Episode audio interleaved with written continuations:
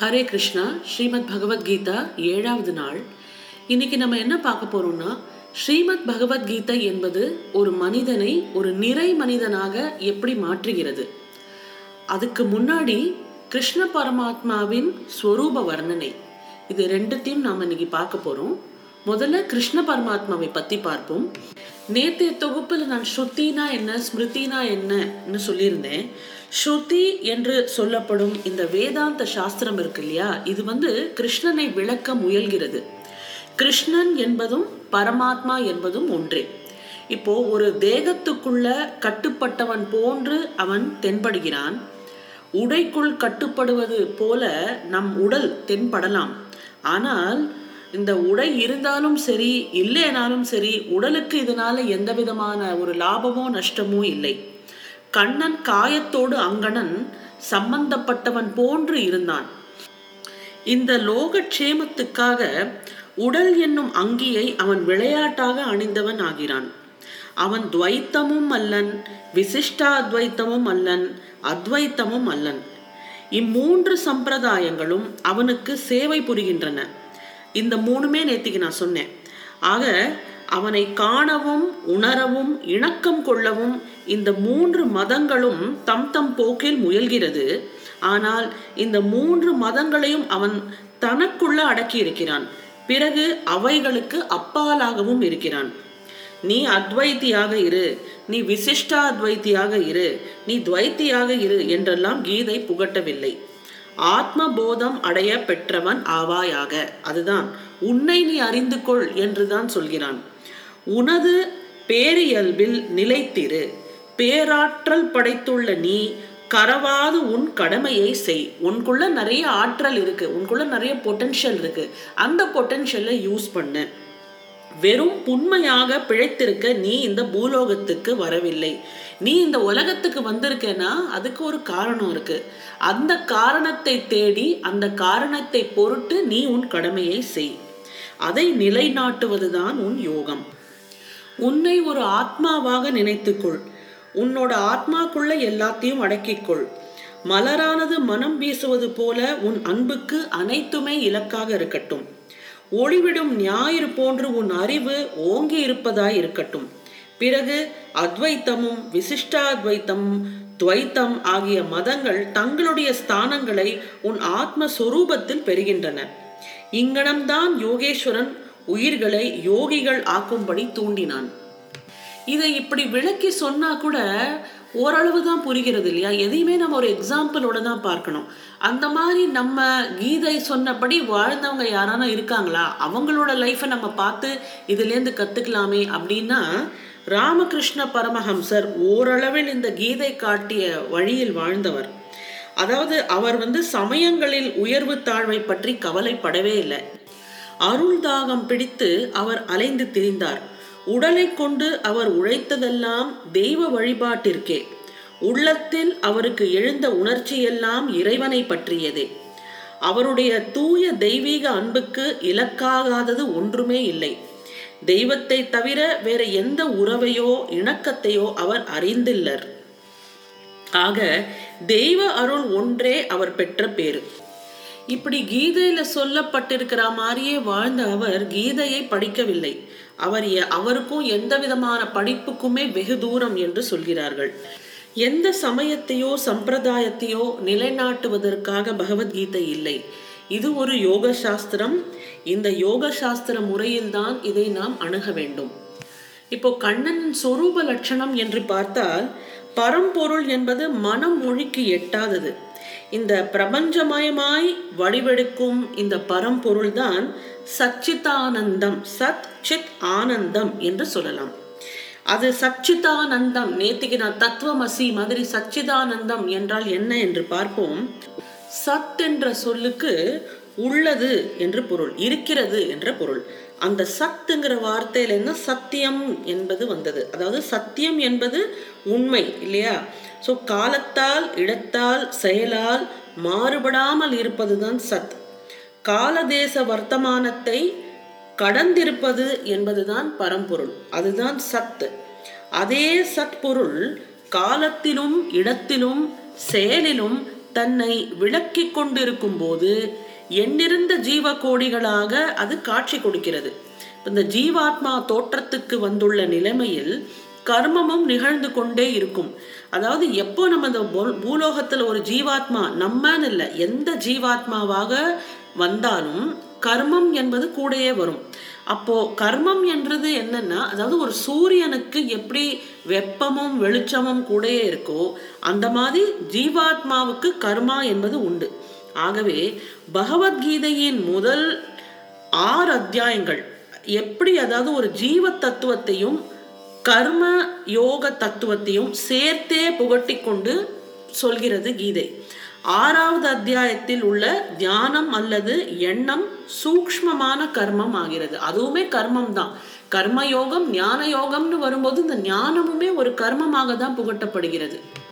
அப்போ இன்னும் கர்மம் அப்படின்னு சொல்லும்போது கர்மம் இஸ் நத்திங் பட் ஆக்ஷன் இந்த ஆக்ஷனுக்கு முன்னாடி நம்மளுக்கு என்ன வேணும்? The will to do that action அது இருக்கணும் இல்லையா? அதுதான் கிரியாசக்தி அப்படின்னு சொல்றோம். அந்த வில்லுங்கிறது அந்த ஆற்றல் இதை நாம் செய்ய வேண்டும். இந்த பகவத்கீதையை நாம் கற்றுக்கொள்ள வேண்டும். பகவத்கீதையை தெரிந்து கொள்ள வேண்டும். இந்த வில் இந்த வில் முதல்ல இருந்தால் தான் அது ஆக்ஷனாக டிரான்ஸ்லேட் ஆகும். ஸோ ஆக கிரியாசக்தி என்பது பரிபாஷையில் அதற்கு அமைந்துள்ள பெயராகும். எல்லா கர்மங்களுக்கும் வில் அல்லது இது வந்து சங்கல்பம் அப்படின்னு சொல்லலாம். சங்கல்பத்தை அடிப்படையாக கொண்டிருக்கு. இப்போ இந்த ஜீவாத்மா மட்டும்தான் கர்மத்தை செய்கிறதா? இல்லையே யந்திரம் கூட தான் கர்மத்தை செய்கிறது. ஒரு கிரைண்டரில் மாவு போடுறோம் அது அரைச்சுண்டே இருக்கு. வாஷிங் மிஷினில் துணி போடுறோம் அது வந்து துணி தோய்த்து கொண்டே இருக்கிறது. அப்போ இதெல்லாம் யந்திரங்கள் இந்த யந்திரங்கள் செய்கிற கடமைக்கும் கர்மாவுக்கும் நம்ம செய்கிற கர்மாவுக்கும் என்ன வித்தியாசம்? என்ன வித்தியாசம் என்றால் உணர்ச்சி. அந்த யந்திரங்கள் உணர்ச்சி இல்லாமல் தன்னோட கடமையை செய்கிறது. நாம் நம் உணர்ச்சியோட கடமையை செய்கிறோம். உணர்ச்சின்னு சொல்லும்போது இமோஷன் இந்த இமோஷன் வரும்போது இது வந்து ஒரு பாசிட்டிவ் இமோஷனும் இருக்கு நெகட்டிவ் இமோஷனும் இருக்கு. They are two sides of a coin இல்லையா? விருப்பு வெறுப்பு. நட்பு பகை. ஆசை சினம். பொறை பொறாமை. பாராட்டுதல் புறக்கணித்தல். ஆகிய இவை யாவுமே உணர்ச்சியின் வெவ்வேறு தோற்றங்களாம்.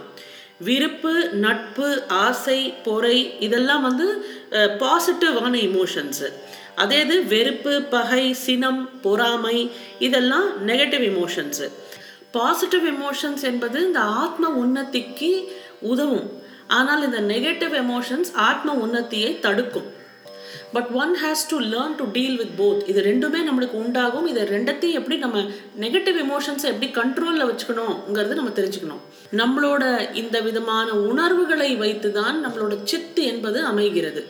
கீதையோட ஏழாவது அத்தியாயத்திலேருந்து பன்னெண்டாவது அத்தியாயம் வரை இந்த சித்தை பற்றி தான் நம்ம பேச போகிறோம் சித்தை வந்து எப்படி ஒரு அடுத்த நிலையை அடையறதுக்காக இந்த சித்தை எப்படி நம்ம டீல் பண்ணணும்? நம்மளோட எமோஷன்ஸை நம்ம எப்படி டீல் பண்ணோங்கிறது தான் second part of Gita. Third பார்ட்டில் நம்ம ஆனந்தம். அதாவது கடவுள் சொரூபத்தை விளக்குவது தான் அந்த ஆனந்தம். அந்த கடவுளோட சொரூபத்தை புரிந்து கொள்வதற்கு நம்மளுக்கு பக்தி அவசியமாகிறது.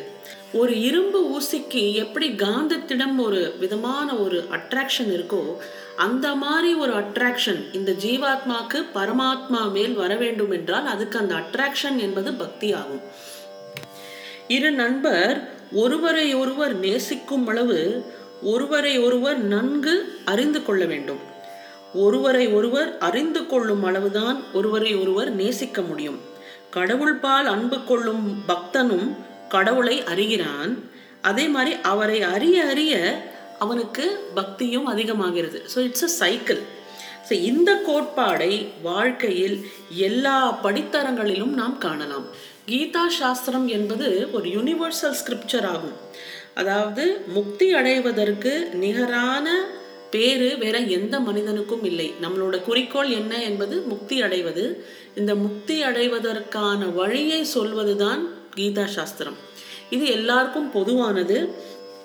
ஏனால் முக்தி அடைவது என்பது எல்லாருக்கும் பொதுவானது. ஆக வாழ்க்கையின் குறி என்பது முக்தி அதற்கு உற்ற நெறி என்பது யோகம் கர்மம் பக்தி ஞானம் ஆகிய மூன்று யோகங்களும் முறையே கீதையில் இடம்பெறுகிறது. இரண்டு சிறகுகளும் ஒரு வாலும் இருந்தால்தான் ஒரு பறவை பறக்கும். ஒரு ஜீவன பரத்தை அடைவதற்கு ஞானமும் பக்தியும் சிறகுகளாக அமைகிறது. கர்மயோகம் என்பது வாளாக அமைகிறது.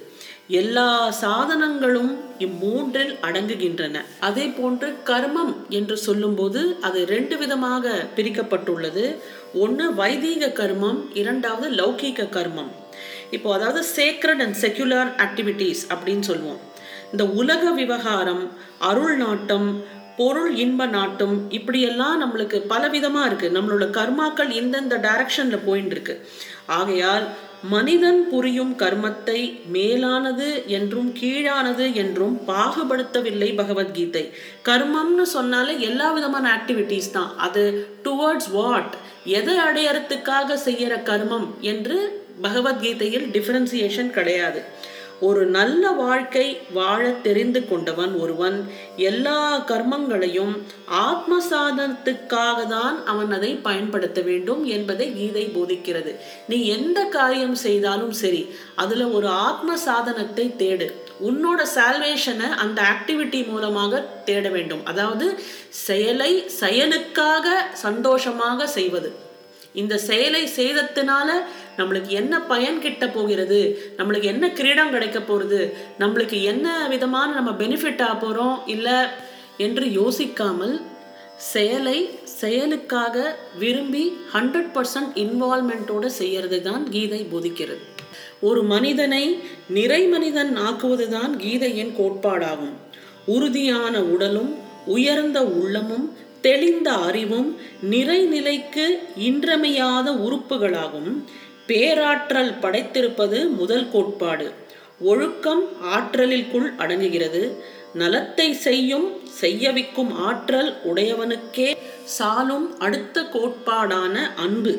ஆற்றல் கடுத்தது அன்பு. அன்பு என்று வரும்போது பாகுபாடு இல்லாத அன்பு. ஒரு தூய அன்பு. எல்லா ஜீவராசிகளிடம் இருக்கிற அன்பு. ஆக அன்பே கடவுள் என்று போதிக்கிறது. முதல்ல ஒரு ஆற்றல் ஆற்றலுக்கு அடுத்த லெவல் நம்மளுக்கு அன்பு. அன்புக்கு அடுத்த லெவல் அறிவு. அறிவு என்பது மூன்றாவது கோட்பாடாகும். அதாவது பட்ட பகலை உண்டு பண்ணும் ஞாயிறு போன்றது இந்த அறிவு. அனைத்தையும் அது விளக்குகிறது. மாண்புகளை எல்லாம் அது எடுத்துக்காட்ட வல்லது. உயிர்களை செயலில் ஏத்துவதும் அறிவே ஆகும். கொடுத்த கர்மத்தை குற்றம் குறையின்றி செய்து முடிப்பதற்கு வழிகாட்டுவதும் இந்த அறிவு. ஆக பாங்குடன் இந்த அறிவை வளர்த்து கொள்வதற்காக மனிதன் கடமைப்பட்டிருக்கிறான். ஆற்றல் அன்பு அறிவு இது ஓரங்கே அடைய பெற்றிருப்பவனுக்கு மேலும் பெற வேண்டிய பேரு என்பது ஒன்றுமே கிடையாது. ஆக நிறைநிலை செய்தி நிறை மனிதனாக விரும்புவர் அனைவருக்கும் ஸ்ரீமத் பகவத்கீதை ஒரு பொது நூலாகும்.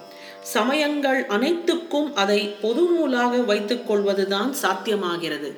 ஆக நாளையிலிருந்து நாம் கீதையின் தியான ஸ்லோகத்துடன் தொடங்குகிறோம். நாளை உங்களை சந்திக்கின்றேன். கீதையின் எட்டாவது நாள் தியான ஸ்லோகத்துடன் ஆரம்பிக்கப் போகிறோம். நன்றி வணக்கம்.